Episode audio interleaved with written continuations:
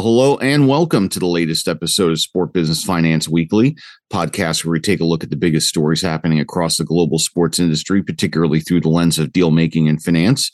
I'm your co-host Eric Fisher, U.S. editor for Sport Business.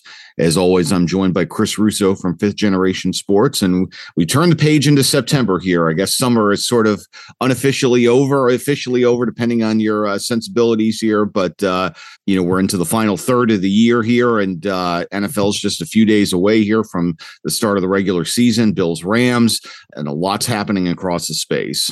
Yeah, well, before we get to the NFL regular season, we've got the U.S. Open and Serena's amazing run, at least so far. And so it's been fun to watch that and see where that goes over the next couple of weeks.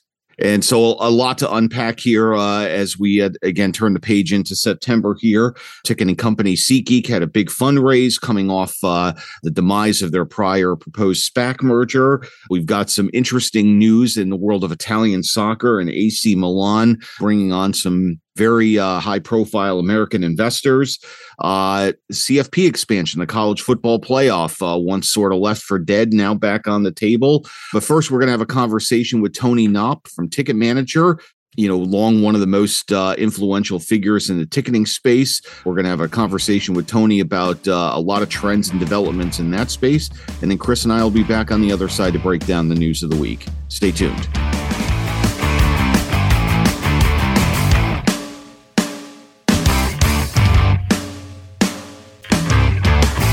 Very pleased to have as our guest on Sport Business Finance Weekly, Tony Knopp, co founder and chief executive of Ticket Manager. The California based company has forged a leadership position in both the ticketing and technology industries, forming a software as a service entity that works with hundreds of major companies to help manage their live event ticket inventories. A growing array of teams also work with Ticket Manager on various ticketing and loyalty initiatives and most recently, Ticket Manager struck a large scale partnership with the National Football League's Philadelphia Eagles, in which the team's corporate and premium clients will gain additional tools to manage their tickets and monitor usage, marking the first deal of its type in the league. Prior to forming Ticket Manager in 2007, Knopp worked with several major brands in the sports and entertainment industry, including StubHub and the Anschutz Entertainment Group, and previously was a national level volleyball player. And in addition to his ticket manager duties, Knopp also maintains a popular weekly content series, The Three Things I Learned in SaaS, Sports Tech, and Live Events. Tony, welcome to the program. Thank you so much for having me. This is fun. So let's uh, start with the origin story here. You were you'd been at StubHub, you've been at AEG, you've been doing some things, working your way up the ladder.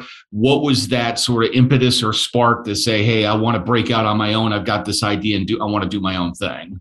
I joke often I'm getting older, so I don't know it, how relevant it is for so many, but I'm part of the Jerry Maguire generation. So that movie came out when I was in my formative years, the end of high school, early college, and decided that uh, hey, I, I want to work in what I what I love, which is you know sports and live events. It's it's what I enjoy. So due to that, my first job out of college, I couldn't get a job, so I was selling advertisements in a in the supermarket. You know, when you're walking through the supermarket and they have the ads on the floor and the coupon machines, I did that for about six months, and then I took a uh, a sink or swim sales job at the LA Dodgers uh, mm-hmm. back in the when they were at the bottom of the of the NL West in 2001 2002. I ended up at at StubHub. I'll skip a lot of the story as to how I ended up there. I, I ended up there because of the NHL lockout. Thank goodness that happened. At the time, it felt like a horrible thing. The NHL lockout. It turned out it it really set my career, you know, on the path that it's on. You know, so you know, it's the whole Will See story. And uh, when I was at StubHub, my job was to go into corporations. We can go into more detail on that as, as there's interest. My job was to go into companies and have them buy more stuff through StubHub as opposed to using season tickets and the like. And it was the same conversation every time. I'd walk into these big brands, these big companies. I'll give an example. CBS, I walked into their chief administrative officer's office in New York, big palatial office. And I'd say, you know, we, we have a great way for you to pick up more tickets for your customers, especially for events that are hard to get tickets to. And he opened his drawer up and he had stacks and stacks of New York Mets tickets. And he said, Tony, I can wallpaper my office in New York Mets tickets at the end of every year. If you can figure out how I can stop from doing that, I'll buy whatever you want on StubHub. And that was the light bulb moment.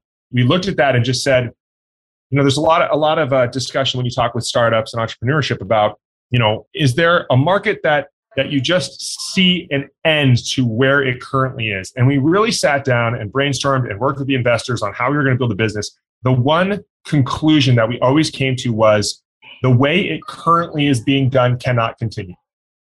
So somebody has to win this market and find a better way. Why not us? So that was the inception story. I look back on it now and laugh a little bit about how we had the bravery to do it. I'm not sure I'd have that bravery now, but for me, it was just the, uh, I, I said the same thing over and over again. I was 27 at the time. And I said, look, if I'm going to end up selling software in an office somewhere, in a cubicle somewhere, you know, later in my life, I don't want to be looking out the window and wondering what would have happened if I asked the girl to dance. Right. So, so I got to give it a shot. And uh, so I, I guess just like youthful ignorance and a little bit of fear, and, and off we went. That's great, Tony. Well, fast forward to today. Can you share a little bit about the business model and, and more broadly, the current business of Ticket Manager for, for listeners that may be less familiar with what you do? Absolutely. So, to make it as simple as possible, we help companies get the absolute most out of their investment in live events. And what that means is we help them get their best tickets to their right customers. And we help them understand what the value is when they do that.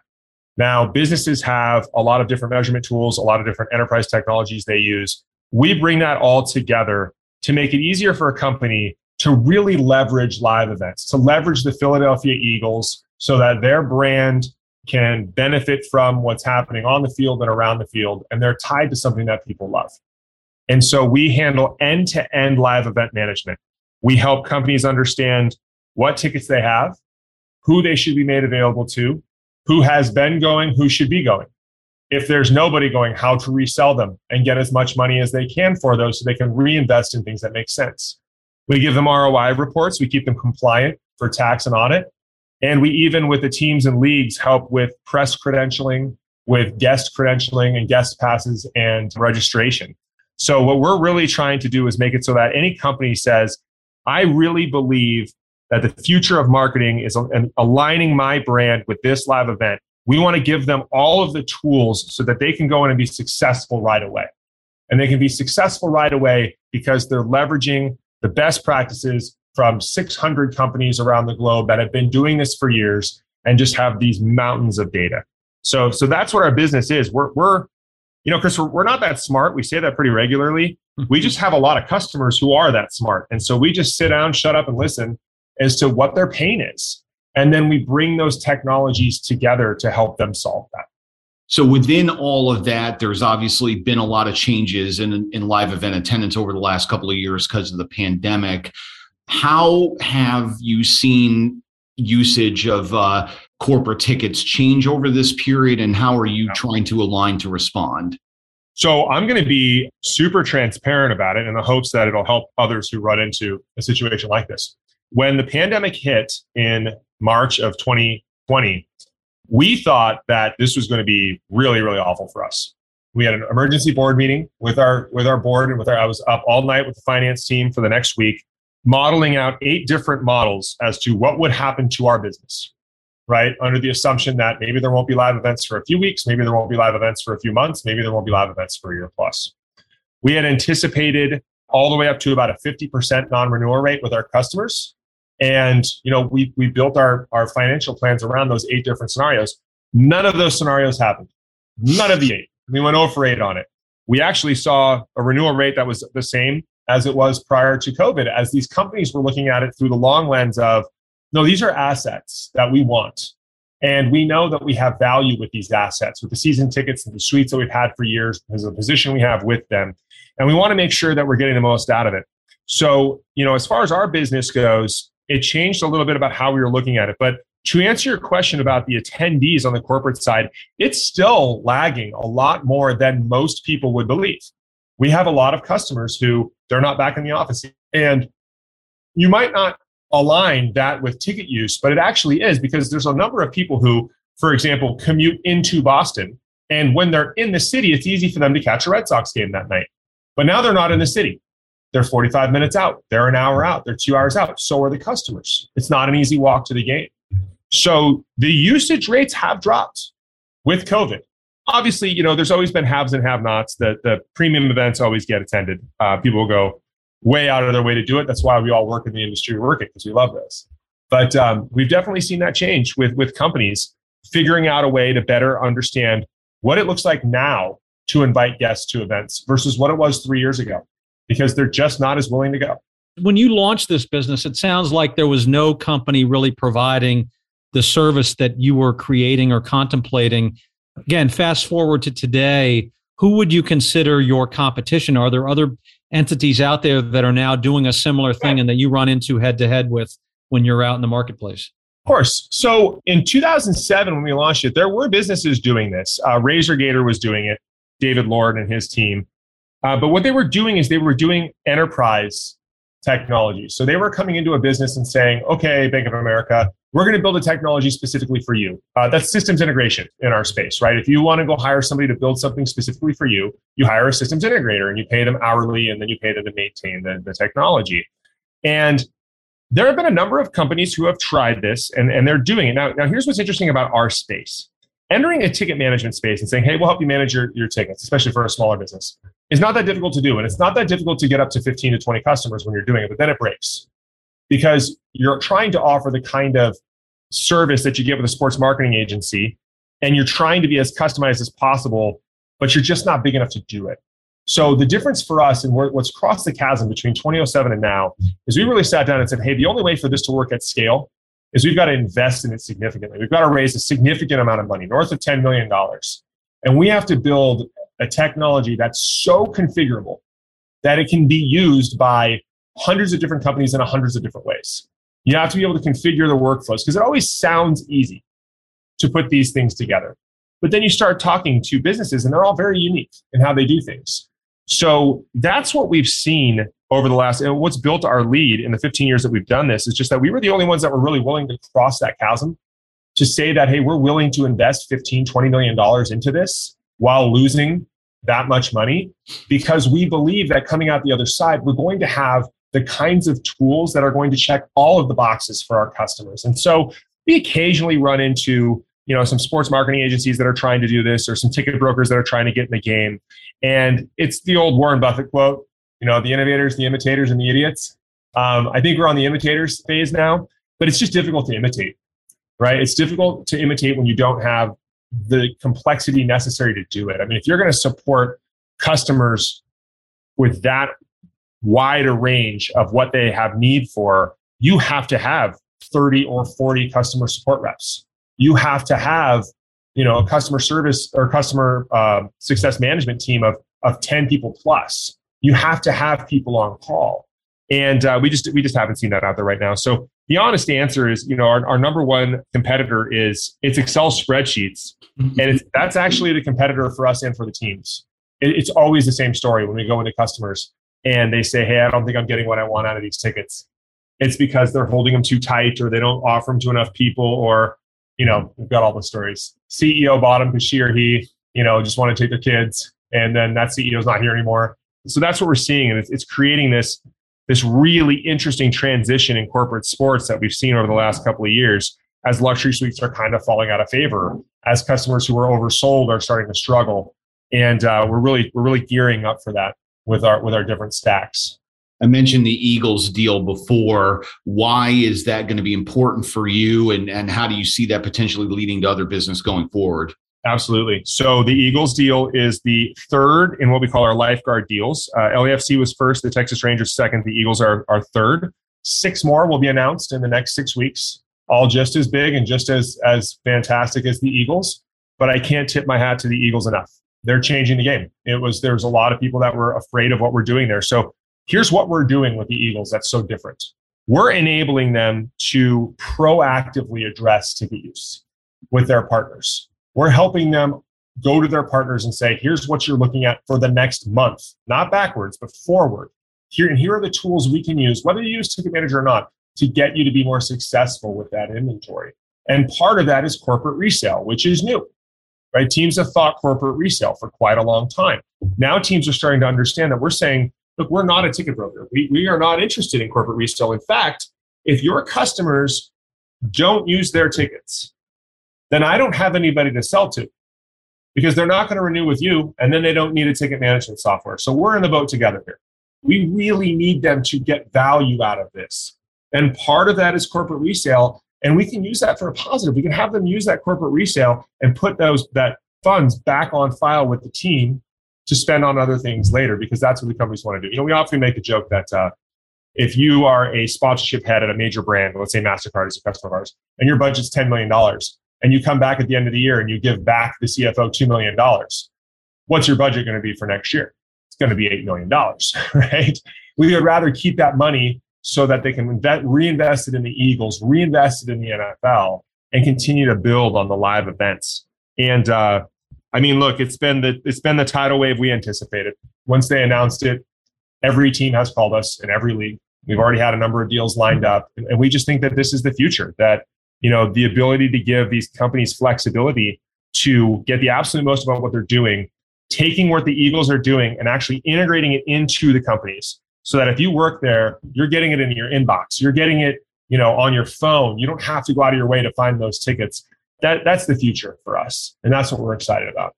We talked earlier a little bit about the pandemic and some of the impacts that had on the live event space. We now may be heading into a recession. It seems yep. to me that sometimes one of the first things people cut in a recession is oh, their hospitality and their tickets. How do you think that will all net out as, if we do head into a downturn and how does that specifically affect your business? I think uh, on a broad scale and then i'll talk about our business. On a broad scale i think it's going to be a real problem um, and here's why. I think that there's a lot of assumptions from, especially a, uh, a, the next generation of my generation that's going through sports business, that this has just kind of always been the way it is. But I think the three of us know that hospitality and premium hospitality wasn't as prevalent as it is now, all the way up until about 1997, 1996, right? Miami Heat kind of brought it to the to the forefront when they built a new arena, you know, within 30 years of building their, their last one. And what happens in those, and we've, we've, we've elaborated on this in a couple of pieces, what happens in those cir- circumstances is you bring in these hired guns whose job is to squeeze as much money out of the market as possible. And that's great, but they're not focused on long term value of customer. And they don't need to be because that's how the sports business is. You know, I come in, I'm the VP of sales for a new building. I'm not going to be there longer than 10 years. I kind of don't care about the next renewal cycle. But you get into that next renewal cycle, and people are starting to say, well, I was oversold. I bought more than I should have. I'd like to downgrade, or I'd like to walk away. If you couple that with they're getting pressure from the finance team saying, listen, inflation is really impacting our business. Regardless of whether we go into an economic recession in the market sense, inflation is crushing businesses currently, and it's crushing their, bon- their uh, budgets currently as is. So they're doing exactly what you elaborated on, which is a perfect way of saying it. The first thing they do is come for live events. And what they don't realize is they, they look at it and they say, I can either cut the suite with, you know, let's name the team with the with the isotopes, or I can cut Jack and Jill. And anybody who hears that says you cut the suite. Obviously, you don't cut people. But what they don't realize is if you cut the suite, you're going to cut Jack and Jill and Mary and Frank. And that's what we want to put numbers to is that, hey, these are valuable and necessary business amenities that you have that are differentiating you from your competitors. The vast majority of our customers are in commoditized businesses where the difference between a Verizon or an AT&T or the difference between a Cooley law firm and a Latham and Watkins is not that, you know, it's not that easy to see from somebody from the outside. Mm-hmm. And so I think you're totally correct that I think what a recession is going to do to the market for premium and luxury sales is it's going to hurt it pretty significantly. And I think teams are going to learn that they need to go back through and resegment their customers and understand how to sell to them. And you're going to continue to see you know, buildings that have smaller luxury suites or more group spaces. For our business, we've always been counter cyclical. We were founded in 2007, so we went through the 2008 downturn. Those are wonderful conversations for us. Wells Fargo, large customer of ours, has been for north of a decade. They bought Wachovia during the during the financial crisis, and uh, the Wachovia team called us. This is how we ended up with Wells Fargo, and they said, "Hey, we're going to get all of our inventory cut. 26,000 tickets in the Northeast region because Wells Fargo says this is redundant. We have one year to prove that there's value here. And they brought us in, we proved a ton of value. Now, Wells Fargo as an enterprise is a customer. So we have a lot of those conversations on the team side and on the company side, which really helps understand that, hey, you know, yes, there's some gluttony in live events like anything else, but there's also some disciplined spending that's really driving revenue. And uh, I think and believe, I should say that stronger. I know that when you put that kind of discipline against your live event spend and you compare it to your other marketing spend, the live event spend is the best spend you're doing. And when you have those resources that you're tied to it, I think companies are starting to see, especially the smart ones, that this is a huge competitive advantage for them, especially when other people start giving stuff up over the last year or two, there's been a ton of uh, venture money moving into live event and, and, ticketing business. You've obviously got your own investors here. And as we're having this conversation, SeatGeek has just brought in a ton of money as well.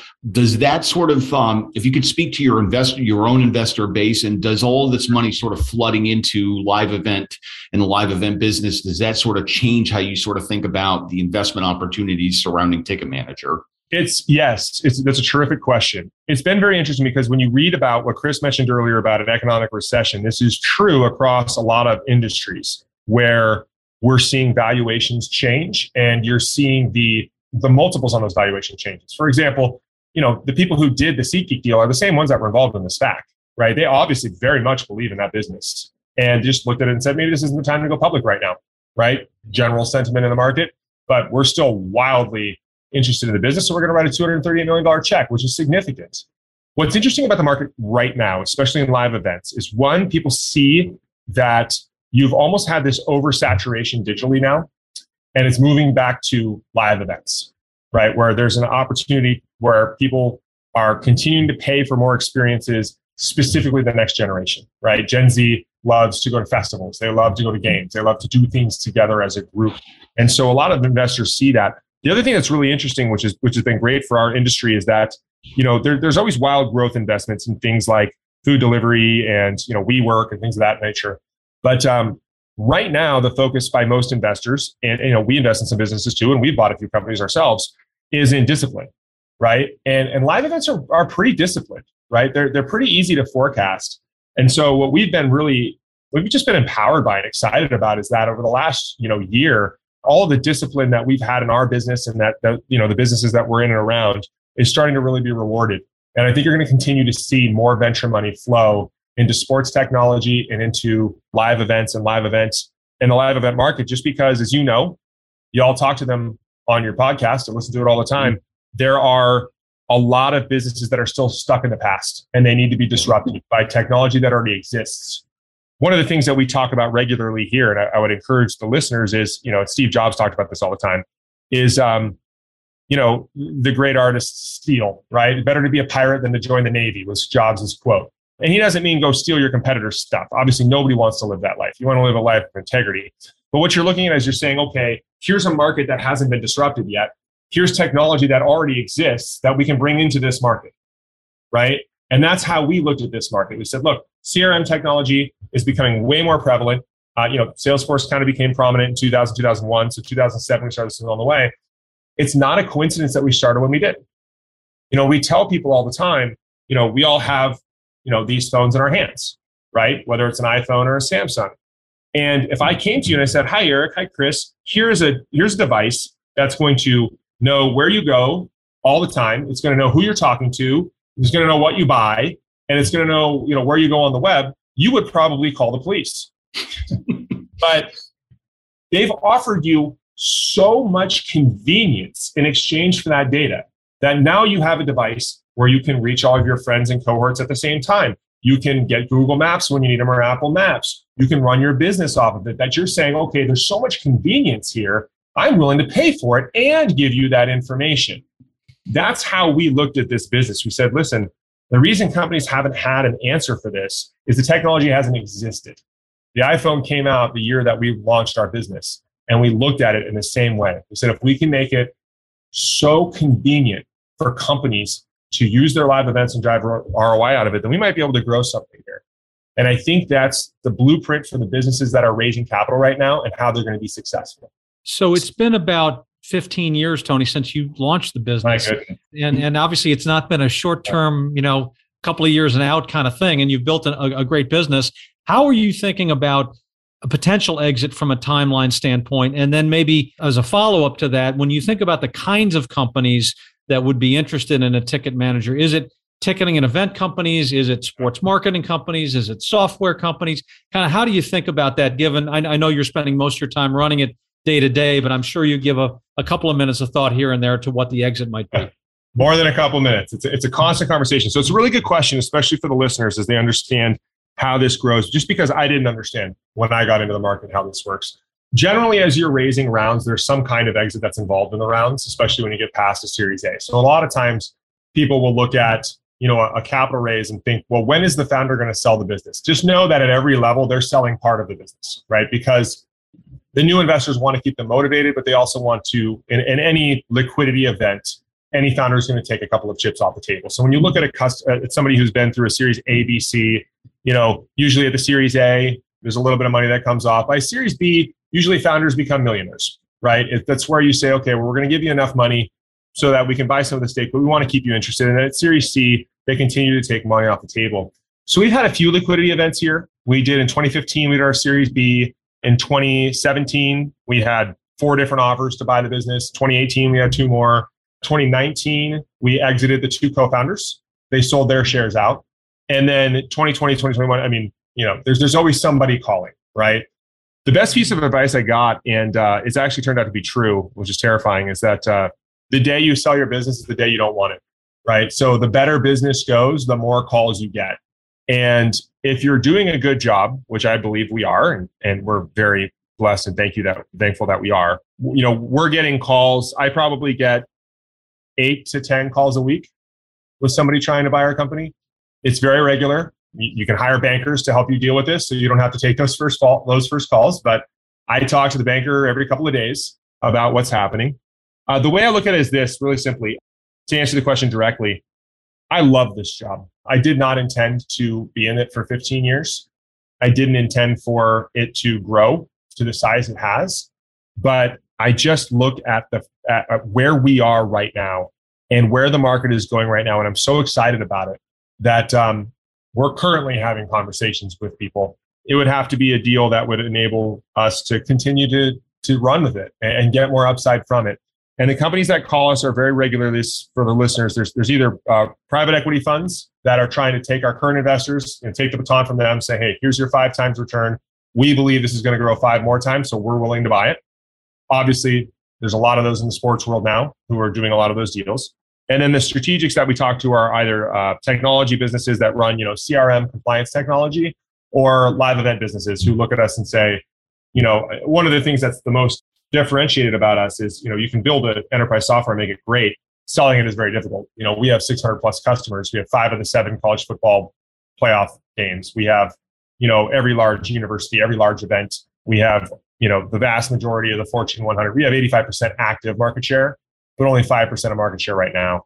So that's how we're looking at it right now is, you know, we just think that the next three years are going to be such explosive growth as this becomes the way that uh, we're looking for somebody that would be involved in that.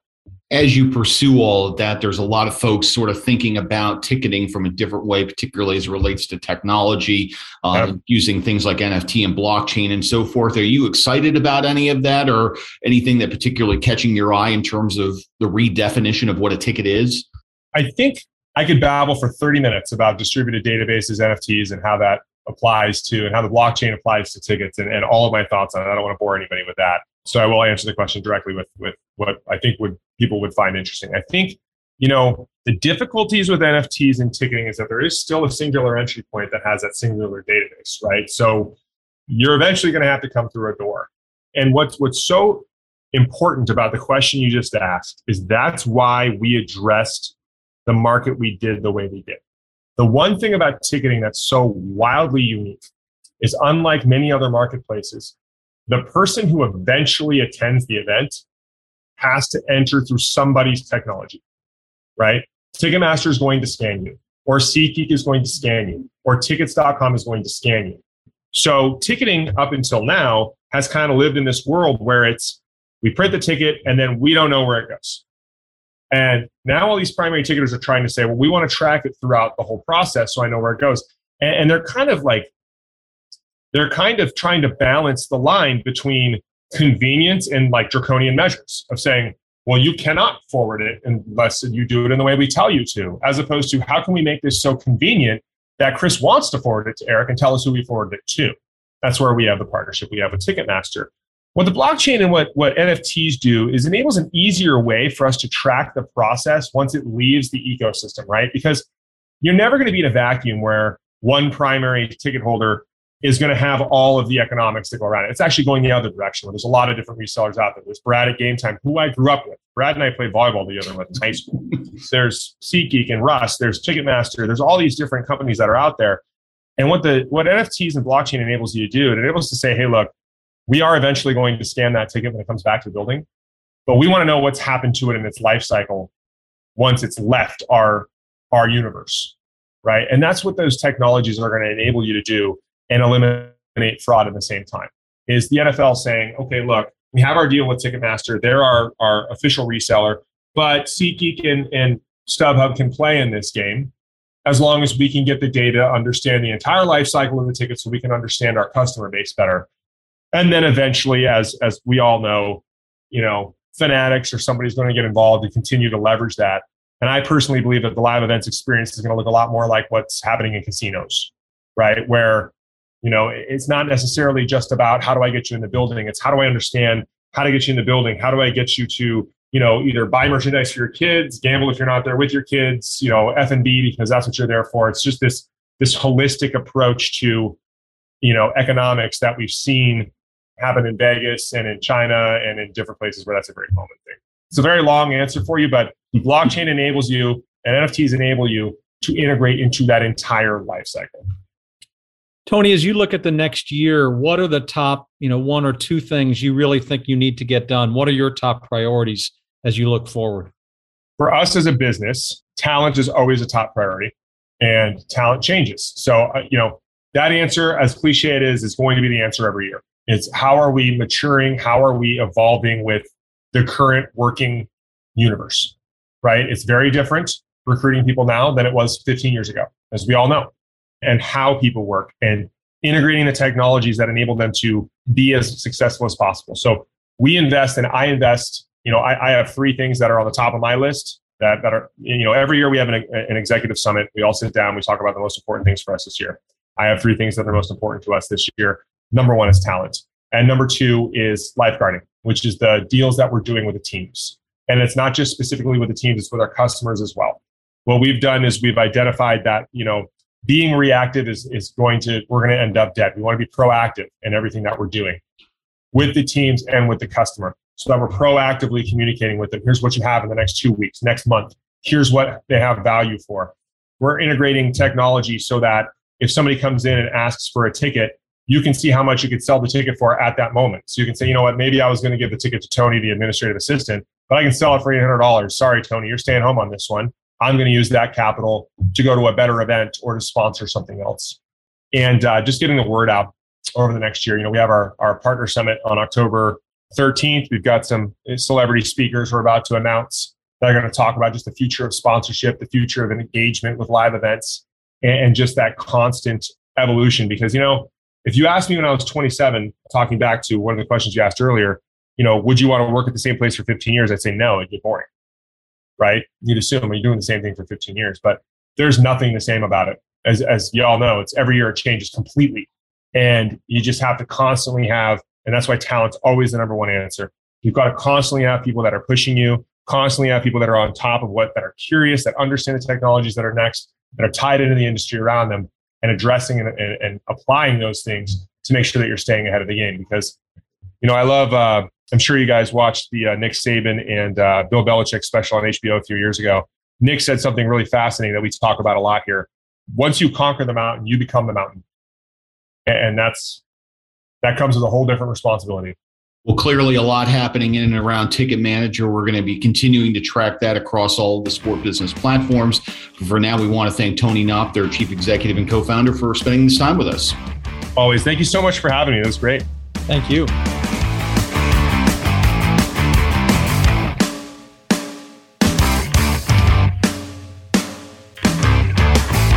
And we are back on Sport Business Finance Weekly. And we want to thank Tony Knopp again from Ticket Manager for spending that time with us. And shifting our attention now to the news of the week here, SeatGeek, uh, this is a New York based ticketing company, uh, works with a, a, number of teams on both sides of the Atlantic uh, on a number of ticketing initiatives, uh, also has a big uh, presence in the resale space. It's a company we've been talking about a lot, and they originally had a uh, proposed merger on the table with a with a SPAC. And in fact, one of the more prominent SPACs, uh, Red Ball Acquisition Company uh, uh, Corporation, and this was one of the first big sports SPACs out there, led in part by uh, Gerry Cardinale from Redbird Capital and uh, Billy Beane from the Oakland A's and baseball. Uh, they had a 1.3 billion dollar merger potentially on the table killed that deal earlier this year. And the big question, as we discussed earlier, was what was going to happen to SeatGeek. There's still a business there, and what was going to be the path forward. Well, we've now got a pretty big answer to that question here, where they came out with uh, news of a $238 million Series E fundraising, valuing the company at a billion dollars in like a lot of these fundraising announcements, it's not just the money, but who it's coming from. And what it is is uh, an interesting collection of some existing investors, notably Accel doubling down on the company and, and continuing to reinvest in that operation but potentially, but also some uh, some new entities. And uh, among the names coming in new to SeatGeek, Arctos Sports Partners. We talked about them a lot. Uh, you know, buying uh, minority shares of a lot of different teams, and uh, they're coming in with Ryan Smith, most notably known as the uh, owner of the NBA's Utah Jazz and Arctos and uh, Ryan Smith also just separately did their own deal, but they're now coming in together to invest in SeatGeek. And so you put this all together, real show of faith in this company, despite everything that happened before with the SPAC situation. It certainly is, Eric. And I think it's also to some degree a validation of the live event space overall and the rebound after the pandemic, because obviously that's a that's a critical piece of where SeatGeek plays. I think it's, you know, as you noted, interesting that they've really focused on some of the existing investors to take the lead, like Accel, which knows the company well, obviously has confidence in it. I believe that Ryan Smith was originally going to be involved in the SPAC in some way, shape, or yep. form. So obviously he has been interested in SeatGeek and a proponent for a while. And then Arctos, you know, maybe is even the most intriguing of, of, of these companies. They have been focused primarily on buying team stakes, but more recently have bought into companies that are part of the team ecosystem and they seem to be increasing their focus or their level of investment on those types of companies uh, and this is really a good example of that. Yeah, and you know, you sort of take all the drama around Red Ball and that potential situation before, you know, again, what they SeatGeek still has is a you know, a healthy business. And you know, they're not necessarily Ticketmaster and they're not necessarily at that scale, but this is a company that had record level revenue in, in 2021 on pace to double that uh, in 2022, continuing to grow. And they've done so in large part because they've created a mobile first product and a mobile first ecosystem in which they may have been ahead of the market before, but the market is now fully caught up to where they're at. And again, they're they're continuing to get new team business on both sides of the Atlantic, doing a lot of activity in the Premier League as well as uh, the established stick and ball sports and a number of the other events uh, here in North America and continuing to drive business. And so, you, again, you sort of take uh, you know some of that other drama out of the equation here. There's a, there's a real business here. So, to a certain extent, really not surprising that at least some of the existing investors, in whatever shape or form here, would want to continue to to support this entity. They do have some momentum, Eric, in terms of some of those deals that they've done recently with some of the sports teams, both in the U.S. and overseas. They have evolved into a primary ticketing company, whereas maybe when they started, they were more focused on being a, a referral to secondary, Retail secondary aggregator. Market. And now they're really competing very aggressively in the primary market. You know, but the challenge with doing that is sometimes you do need capital to to buy rights or to do upfront deals, whether you're doing deals with the Cavs or the Nets or the commanders or some of the other teams they have deals with so they're they're in, in a way going head to head with ticketmaster on some of those deals SeatGeek, at least as of the last you know full year, was still losing money. So I think this capital is important in terms of uh, getting getting them to break even. Also having you know dry powder to do more rights deals which i think are a big part of of, of where they're going on on a go forward basis. Yeah and that dry powder and the more deals that's a really important point because again you look at the uh, the rest of that ticketing landscape uh, you know we talked about this in prior weeks where you know vivid seats they've gone public they've you know they've kind of uh, put their situation together and they're really kind of loaded for bear out in the market and we talked a lot about Live Nation and Ticketmaster, and they just renewed Michael Rapino's deal, and they're obviously enjoying the fruits of uh, the whole rebound of the live event market, and uh, they're very aggressively going after new business as well. So this is going to continue to be a really, really hot segment of the industry, and having resources and marshaling resources, you know, for this really intense competition is going to be very important. Yeah, it has been a land of the giants kind of business where you do have the big players, Eric, that you discussed, also StubHub. Yep. And so having resources uh, is critical for these rights deals. Also having resources for potential M and A deals for tuck-in acquisitions because a lot of innovation is is being done by some of the smaller players in the space.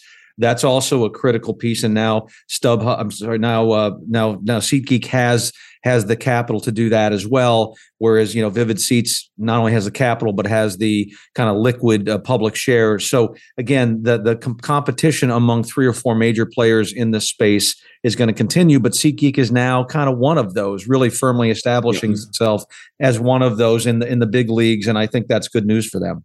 Well, much more to come on that front uh, as the uh, months ensue here. But shifting our attention from the world of ticketing to one of Italian soccer.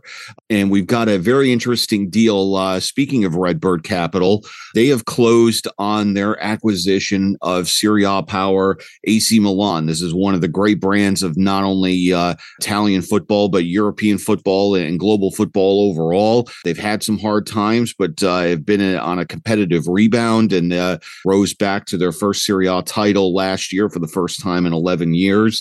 Gerry Cardinale and uh, and Redbird Capital, they have closed on their acquisition of the club. And and what has been sort of interesting as this deal is concluded is the folks that they've brought in to assist them as part of this. And uh, the New York Yankees, through their Yankee Global Enterprises, they've come in as a minority partner here. The Major League Baseball uh, power, of course, and they have now added to their soccer portfolio in a way that uh, adds to their existing uh, partnership with City Football Group for the defending MLS champions, NYCFC. Uh, you've also got Main Street Advisors coming in uh, as a minority partner, and this is a uh, California based investment firm and whose uh, backers include LeBron James, the uh, global basketball superstar, uh, music industry icon Jimmy Iovine, among others. And another um, as a quick disclosure here, another uh, minority partner that's come into uh, AC Milan here with Redbird Capital is uh, Ricardo Silva, who we must note is the uh, through Silva International Investments is the parent company of Sport Business. But sort of pulling back here and looking at this overall here, this is uh, you know another situation where. Um, the folks involved here think they can really take AC Milan to another place. And already we're seeing integrations come forth where, uh, you know, immediately after the closing of the deal, we've got plans afoot to have uh, AC Milan match replays on the Yes Network, the RSN home of the Yankees, a number of other marketing collaborations, potential games at Yankee Stadium. Uh, there's a number of things afoot here to try to make one plus one equal 11 or 21 or something that uh, there's a lot of interest in in the global game here, and uh, there's uh, a number of uh, big time entities here who think they can really make it happen. There are those strategic opportunities, Eric, which I'm sure will be deployed. But we start with, I think, the relationship piece of this, which I, I find interesting, which is Redbird and Gerry were involved, or Gerry was with the uh, Yankees and the Yes Network. Yep. So that close relationship already exists. And, and then they are, they are on the board and they are partners of that RSN. Yep. And then if you think about Main Street, one of their big clients is LeBron James. And, you know, obviously LeBron is involved in Fenway, which Redbird is involved in. So you could see how these relationships may have started the dialogue when you have confidence in, in kind of other co-investors. I do agree that there's, as we discussed, some level of synergies and, and, and, strategic opportunities. But the Yankees are pretty judicious about what they get involved in. They they don't seem to be involved in 20 or 30 things. They seem right. to be focused on a few things like NYCFC, as you mentioned. So I do think it's notable Legends. that they saw this. Yeah, that they saw this as important enough to get involved. We don't know how much money they put in specifically, but certainly putting their brand on this and partnering with Gerry. And who knows if we'll see friendlies in Yankee Stadium or other things down the road. But I do think that's notable and in a step that's important for them. Yeah, and I think that's a really great point. And and, and what uh, you know, Randy Levine and, and some of the operating team at the Yankees, uh, you know, working for the Steinbrenner family that owns the club and Yankee Global Enterprises. I think that's a really great point that they have indeed been very judicious, very careful about where that brand goes. That that that Yankee brand, not only the the on field success that fuels that, but also that selectivity that uh, they're not going to get involved with every deal that you know because obviously they're having things thrown at them you know potential opportunities every day but you look at what that yankee global enterprise business you know you've got the soccer situation with city football group you've got legends You've got uh, you know this this now newly renamed Bad Boy Mowers Pinstripe Bowl that happened, the college football event that happens every year at the stadium. But it's just been a few things here, very targeted, large scale things that they really feel like they can grow but I think that's a great point that uh, you know this is not every opportunity that comes around the corner here, but this is one of them that they really feel like they can help Gerry and Main Street take to a whole other level. And on the Main Street side, Eric, you know, Main Street has been uh, around for quite a while. They they advise athletes, uh, people like uh, in the entertainment space, like Arnold Schwarzenegger, are are big clients, and they've worked with these entertainers and athletes to help them build their business empires. But a couple of months ago, there was an announcement that Main Street had raised 1.1 billion dollars to make more principal investments in the sports world as a firm and this may be one of the first of those that they are making. So the question will be going forward does main street become an even more active investor in sports properties akin to arctos and some of the others bruin some of the other ones that are out there not just through advising its athletes but through its own funding? And again this may be the start of a trend there Oh yeah, and and you look at uh, the kinds of things that they're already involved with, and and and their team led by Paul Wachter, they've got connections to everybody, and you know very deeply connected with uh, you know a lot of different power brokers of sports and entertainment, and uh, you know, probably able to sort of move perhaps with a nimbleness that some of the other large agencies and some of the other entities out there in LA, you know, maybe they can sort of be a little bit more opportunistic. And again, using that you know incredible rolodex that they've got and that you know paul and his team have, have put together there that you know again this is probably a name we're going to be talking a lot about in the ensuing months. And i think you know how they will help ac milan beyond uh, again obviously the capital how they will involve some of the talent some of the entertainment elements some of their relationships in the us that will be intriguing to see because i don't i mean again with the yankees there's some obvious synergies, which which you highlighted. I think with some of these athletes and entertainers, there may be some creative ideas that they have in terms of merging soccer and entertainment or leveraging the power of some of these celebrities. But uh, it will be interesting to see how that plays out. Yeah, it'll be interesting to see how that plays out. Well, much more to come on that front, but uh, shifting our attention now to college football. We talked about this on multiple occasions earlier in the year that uh, the college football playoff, one of the uh, big events across the entire North American sports landscape, expansion beyond the current 14 format had been left for dead for the duration of the uh, current rights deal with ESPN, which runs through the 25 26 season that had looked like we were going to be looking at status quo for another four seasons, you know. But now, six months later or so, here the notion of uh, meaningful, not just expansion, but meaningful expansion back on the table. And as we're taping this podcast, there is a meeting afoot of the uh, virtual meeting of the uh, CFP board of managers comprised of uh, university presidents from across the uh, football bowl subdivision conferences as well as Notre Dame. Uh, they're going to be meeting and they're going to be discussing and potentially voting on a new format that would bring the CFP up to 12 teams and, and maybe even further expansion down the line to something like 16. But there's a lot of energy and momentum now around this 12 team format that's been t- discussed at length internally for the past two years. And we could be looking at, uh, you know, just in the coming days here, a meaningful shift as soon as 2024 to one, again, one of the key events across the entire North American uh, landscape. And this is, you know, just to note, one of the things that really draws NFL type numbers. There's not a lot of them out there besides the NFL itself, but CFP title game in January, you know, drew 20, a domestic television audience of 22 million people. This is, you know, you don't get this kind of numbers with a lot of other entities. And, you know, for my read, it just looks like you look at the Big Ten deal and the kinds of things that have been happening across the collegiate rights space. There's just too much money on the table here to stay at four teams. Yeah, yeah, and I, I think that also the maxim now, Eric, is that you know you can either act or you can react. And right. I think you know Kevin Warren has shown. Look, I'm going to go out there and expand my conference. And if you're going to sit on your hands and do nothing, you know, you, you may not do as well as I do.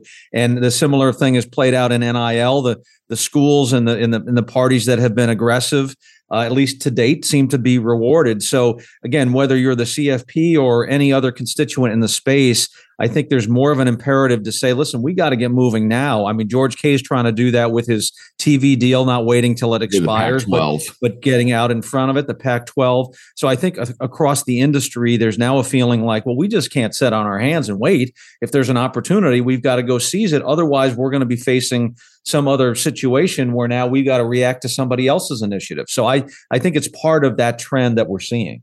Yeah, I think it's a great point. And then there's been some internal sort of turbulence on this issue that the conference commissioners that you know even though you, you cite a number of them and they in their own respective universes have been proactive on a number of things it's been the university presidents now that appear to be sort of driving some of this you know renewed impetus of change specifically around the cfp and and they're looking at the uh, conference commissioners and it's like come on guys let's get going here. That you know these university presidents they they have their own boards they have to have answer to. And and again you looking at the you know how rapidly and how dramatically things are changing across the space you know again it's a great point that you need to that you brought up here that uh, you know fortune favors the bold here and that this is not a time for reticence. And you know, again, what was really sort of driving a lot of this renewed momentum is the university presidents looking at these uh, conference commissioners and athletic directors and just not being happy with the pace of action.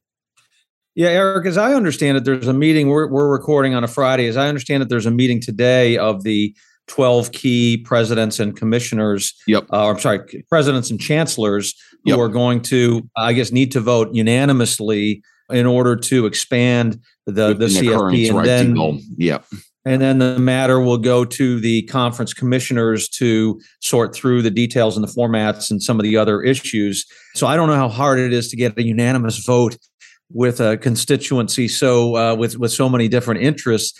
But it seems like there there may be a prospect of that happening, and if so, we're going to see some rapid action coming out of that in terms of making the CFP uh, expansion happen. So uh, again, I hope I think it'd be great for college sports, but still hurdles ahead uh, so many hurdles because again you have all of these other you know and, and, we're sort of talking about this in broad strokes and we all agree that this is going to be a massive thing you know again right up there you know with uh you know an nfl regular season and early playoffs in terms of potential audience and you know massive dollars in terms of media rights but there are so many logistical issues to sort through in terms of you know how the qualifying works how the scheduling works you know how this sort of comports with student athlete experience and the like. Uh, you know, again, you mentioned all the myriad logistical issues that have to be sorted through, and there there are a great many of them. And you know, again, even if you get to this sort of conceptual agreement that hey, twelve is where we need to go, and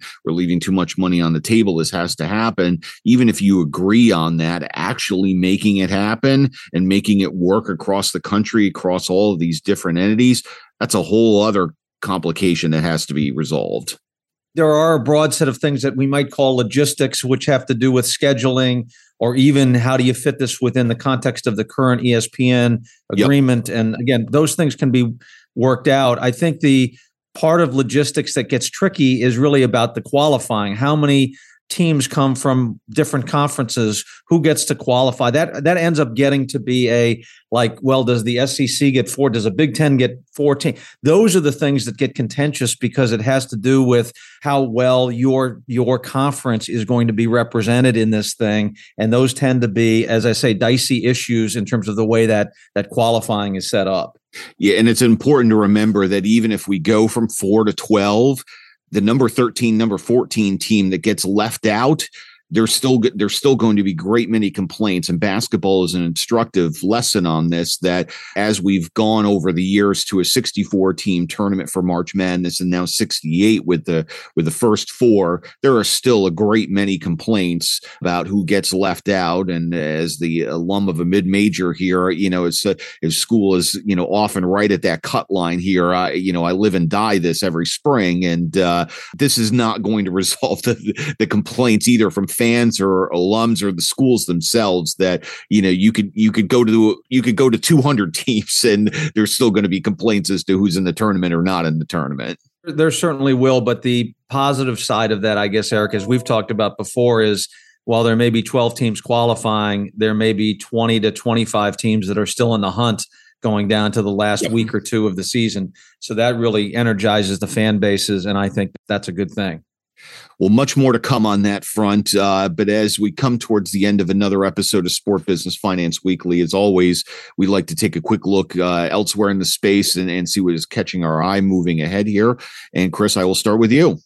Yeah, I'm looking at a personnel move that caught my eye this week, Eric, which was Ed Hartman, who was a senior executive at Fox, basically running the day to day business of the USFL uh, moving over to PointsBet to become the chief strategy officer there. That is, again, intriguing to me on two levels. One is, what does that mean for the USFL in terms of filling Ed's spot, which, you know, they, they had a great first year, but there's a lot of work left to do. And, you know, does this set them back or how, you know, they have adequate replacements for Ed? But then on the PointsBet side, it's a competitive market in the U.S., but PointsBet seems intent on, you know, fighting the fight and bringing in Ed may indicate they want to you know ramp up some of the deal making and looking at other kind of strategic initiatives so on both fronts i'm interested to see how his his involvement or lack thereof uh, plays out yeah, this is a brand really interesting uh, to me, and one bearing watching in the space here that they've, you know, done a big deal with NBC, and they're getting, uh, you know, a lot of good exposure, you know, on things like Sunday Night Football, and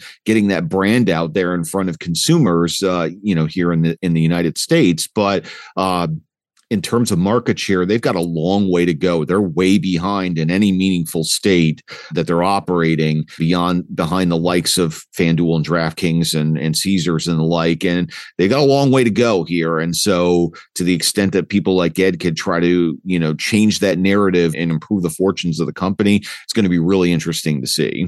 Yeah, they they do have a, a long way to go. On the other hand, you know, from many folks' perspective, we're still kind of in the early innings yep. of the, the betting wars, and there's still California and Texas and others. And then there's online casino that may come after that. Uh, but as you know, uh, Eric, uh, PointsBet recently raised money from Susquehanna, yep. Uh, and you know they they appear to be in it uh, to win it. So we'll we'll see again how, how it plays out.